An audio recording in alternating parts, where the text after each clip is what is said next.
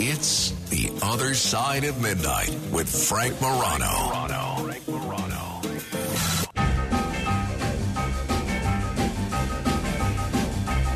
Hey, baby, I ain't asking you.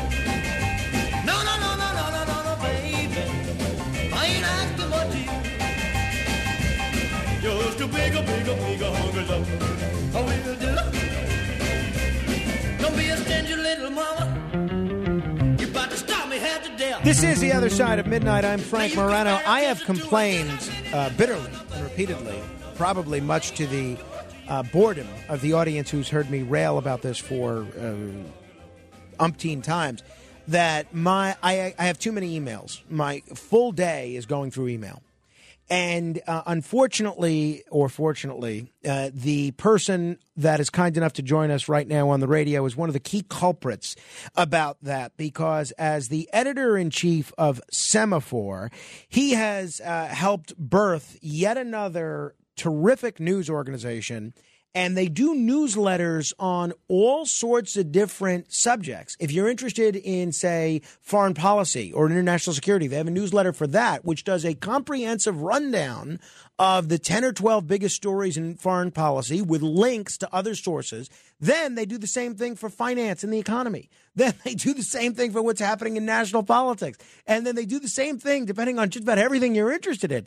And I think they do a pretty concise job of covering all the news in a relatively objective manner. And it, it's kind of become my way of reading the paper, but it does fill up my email box. I have been an admirer and uh, a friend, I would say, of Ben Smith for many years. He is a veteran journalist. He's been with the New York Times. He's been with the New York Daily News. He's been with Politico. He was uh, one of the uh, chief buzzers at BuzzFeed. And these days, he's the editor in chief of Semafor and the author of the new book, which everybody in media circles is talking about Traffic, Genius, Rivalry, and Delusion in the billion dollar race to go viral. Ben, thanks for staying up late with us.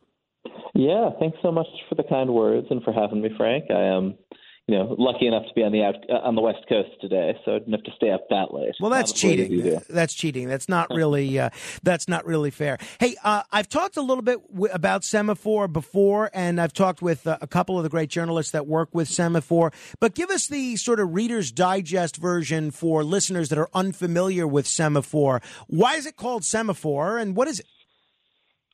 Um, well, you gave a pretty great plug. Um, but I would say our, uh, I mean, you know, we're trying to solve the big problems that I think most readers face right now. That you're totally overwhelmed with how much is coming in, and and sort of unsure of who to trust. And so we're trying to deliver news in a super transparent way. You know, where journalists make clear, you know, what the facts are, what our own opinions are, and then really try hard, as you say, to bring in concise views from all over, from other countries, from other points of view, people who disagree with us, and to, you know, sort of deliver the news in a way that, that gives you that insight, not not just not just one newspaper article with somebody's opinion kind of baked in. And how about that name, Semafor? What does it mean? So it's an old word that means like it basically means signs or si- signals, and um, in English it refers to like railroad signals. And I think if you're if you're a boater, people on boats seem to know what it means. It's a set of flags. But what we liked about it is it means more or less the same thing in like 50 different languages. Oh, well, that's pretty neat. Uh, early on, and then I do want to talk about the book Traffic, which I know you put a lot of work to when it comes across and how it's written. Uh, early on, there was a couple of uh, arrows uh, slinged in Semafor's direction because one of the early people that was backing it financially was Sam Bankman Fried. Uh, so, does that mean that you guys spend most of your time talking about the best PR spin to put on Sam Bankman Fried's trial? no, we broke a lot of news about him. Actually, I mean, not not positive news, and we have. I think we've said that we are are, are you know gonna gonna give his money back. Well, okay. Well, that's uh, that's fair. Got to ask. You have been um, really, I think, at the vanguard of all this uh, Tucker Carlson news. The coverage that you've been doing, you specifically, and your outlet, has been exemplary. A lot of people wondering why Tucker was fired, and a lot more people wondering what he does next. Uh, what's your take on both of those things, Ben? So, on the first thing, we have all, you know, every news outlet in America has published what they think is the explanation. The New York Times had a story that said, This is the text message that got Tucker Carlson fired. Um, I think the reality is we do not know. Like Rupert Murdoch made a decision to fire him. There are a lot of things contributing to that, no doubt. That he sort of seemed too big for the network, that he said disgusting things about women, that he um, you know, wasn't a loyal Republican, I, all sorts of different things. But I don't think we really know what triggered the 92 year old who runs the place to wake up one morning and fire him. One of the areas where, and what about what he does next? Any theories or anything you're hearing? Yeah, I mean, you know, he launched this show on Twitter, but I think, or relaunched his show on Twitter. Um, I don't think he or anyone thinks that he can really wind up on Twitter. Twitter's a weird place to watch a long form television show. Like I tried to do this once, and the problem is people keep scrolling, and it's it's not a place anybody sits and watches for half an hour. Um, and it doesn't have a way for him to make any money, but it is, I think, the one place that he can arguably do it without Fox, you know, take getting mad at him. Um, I think you know, I think he'll wind up selling his his services to the highest bidder, basically, and I think the bid will be pretty high because he has such a big following. But I think people, it's easy to underestimate the power of just that huge Fox News audience who are mostly older and not going to necessarily download his new app. You know, if he launches or if he launches on some obscure platform, aren't necessarily going to follow him there. And I think I don't know. I guess my prediction is that he'll wind up making more money but having less influence. Mm, yeah, we, we have certainly seen that w- before with some other former Fox primetime stars. Hey, you earned his ire a couple of times uh, and his begrudging respect for coming on his show when you were the uh, editor in chief of BuzzFeed and you made the decision to publish the Steele dossier. I'm sure you've been asked about this many times over the last six years, but given what we now know about the the Steele dossier through the prism of hindsight. Do you have any regrets about BuzzFeed publishing it? Um, well, I think you know folks should buy my book for the really long version of this, of my kind of basically ambivalent view about it. I think at the time I thought both it was the right thing to do journalistically, and that it would ultimately be good, you know, broadly good just to have the thing out. This thing that every all the everyone, all the insiders had already seen it, right? All the politicians and the journalists and the security people. Um, it'd been briefed to two presidents, but I think in the end, you know, I, I think I guess I would say two things. One is one is when but by the time we published it, CNN had reported that this document existed that had compromising material about the president. I think once you go and say that in public, you sort of have to publish it. Like you can't just go waving this document around saying that it's the president's been compromised by the Russians, but we're not going to give you the details. Like I don't really think that's a tenable position. But when we published it, we said, you know, this is unverified, and in fact, it has some errors in it. And I think I had some kind of fantasy that people would say, okay, like I, I you know, I can kind of process the fact that these are unverified allegations. And instead, I think, you know, people who didn't like the president just took it as gospel, which we certainly didn't. You know, we sort of had a little caveat that everybody ignored on it. Um, you know, at the time we published it, I think the wide perception was that it was that we had attacked Donald Trump, and he called us a failing pile of garbage. I think now a lot of people think publishing it probably helped dispel some of the most lurid allegations about him in Russia. Well, I think you're I think you're right about that. Talking with Ben Smith, his new book is Traffic: Genius, Rivalry and Delusion in the Billion Dollar Race to Go Viral. Now, I know you focus a great deal on Huff, Huffington Post and BuzzFeed in this book but you also do a great job laying the groundwork for w- what the early internet journalism scene was like. And in the mid to late 1990s, there was nobody that did a better job defining that than Matt Drudge. Uh, before we talk about this Peretti Denton rivalry that you chronicle in the book here, uh, give us a little background. Remind folks where Drudge fit into this whole internet media ecosystem.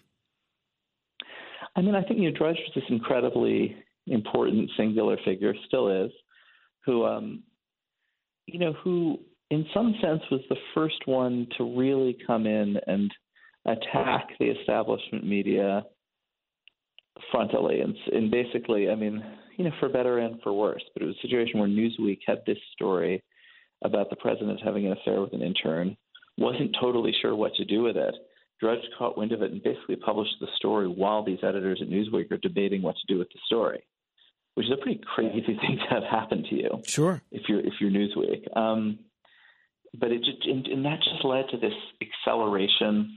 I think of the speed of media, this sense that that you you know that it's harder and harder for gatekeepers to you know to keep the gates to keep secrets from people.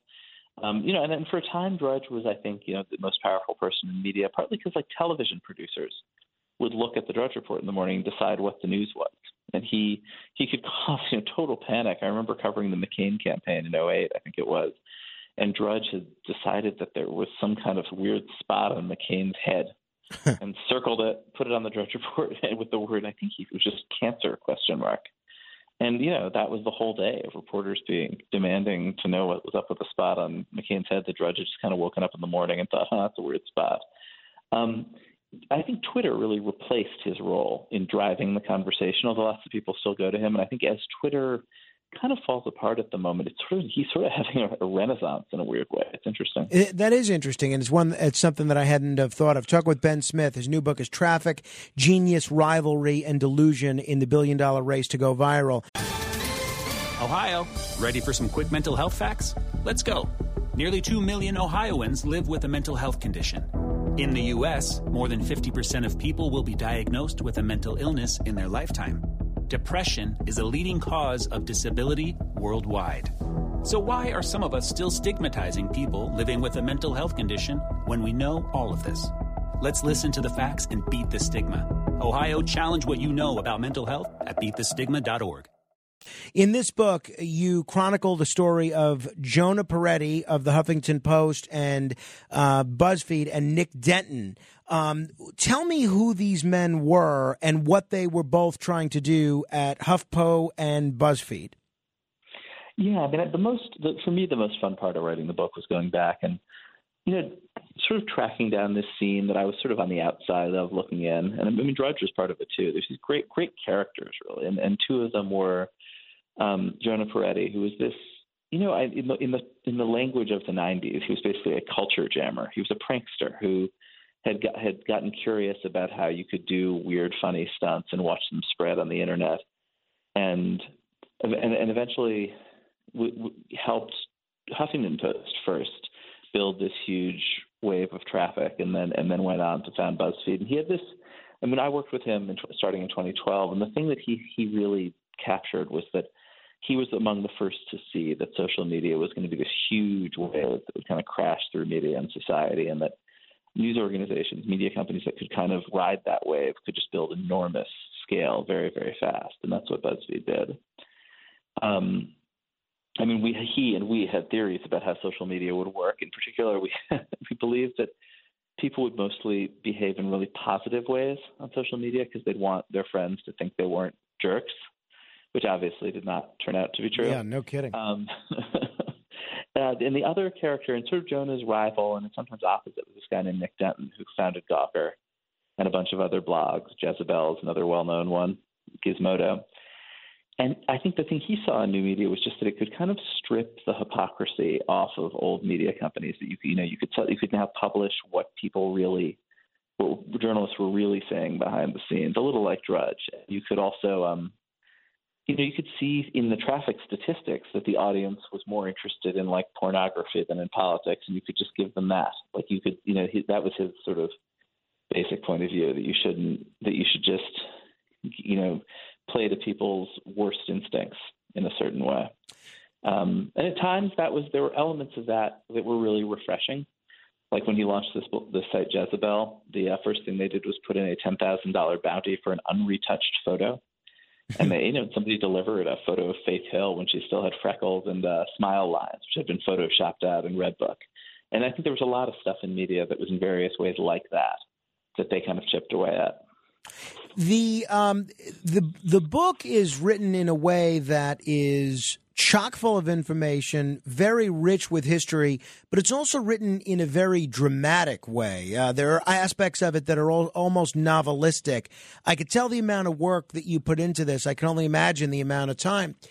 Why did you feel like this was such an important story to tell? Is it because the events that you're covering in this book really sort of laid the groundwork for the media climate that we're living in these days? Yeah, I mean, I think you know, we, you and I and lots of other people, like you know, lived through this very chaotic, confusing, interesting moment in media and politics of all this change over the last 15, 20 years. And I think, you know, I guess I left BuzzFeed in 2019, went to the Times to write the media column, and just was thinking, you know, what, what did we, what just happened? Like, what, what, what happened there? What did we all just live through, and where did it start? You know, and how did we wind up in this place where this whole digital generation seems to be losing steam. Um, you know, politics has really been like profoundly reshaped by Twitter and Facebook. And, and, and, and you know, how are those things connected? So that was, I sort of wanted to go back and kind of figure out the origin story. I guess I should say personally too, I had been, you know, whenever you get to like a scene, everybody tells you that like last year was the last good year and you just missed it. And I, of course, have had that feeling about about internet media that I'd gotten there early, but not quite early enough, and wanted to go back and kind of, you know, report out the stuff I'd missed. I hear about that in the world of talk radio literally every day, and, uh, and I've been hearing it for uh, 15 years. Hey, um, BuzzFeed obviously just made a lot of news recently for essentially folding up shop. W- what happened? How did BuzzFeed go from being so influential, whether it was influential when it came to listicles or quizzes, or in the kind of journalism that that you were doing, which dominated the whole news cycle and had everybody uh, citing BuzzFeed as its as its source. How did BuzzFeed go from being the top online dog culturally and journalistically to not being able to stay in business? I mean, there there's a lot of very specific answers to that that have to do with bad management choices, bad revenue choices that I, among others, made.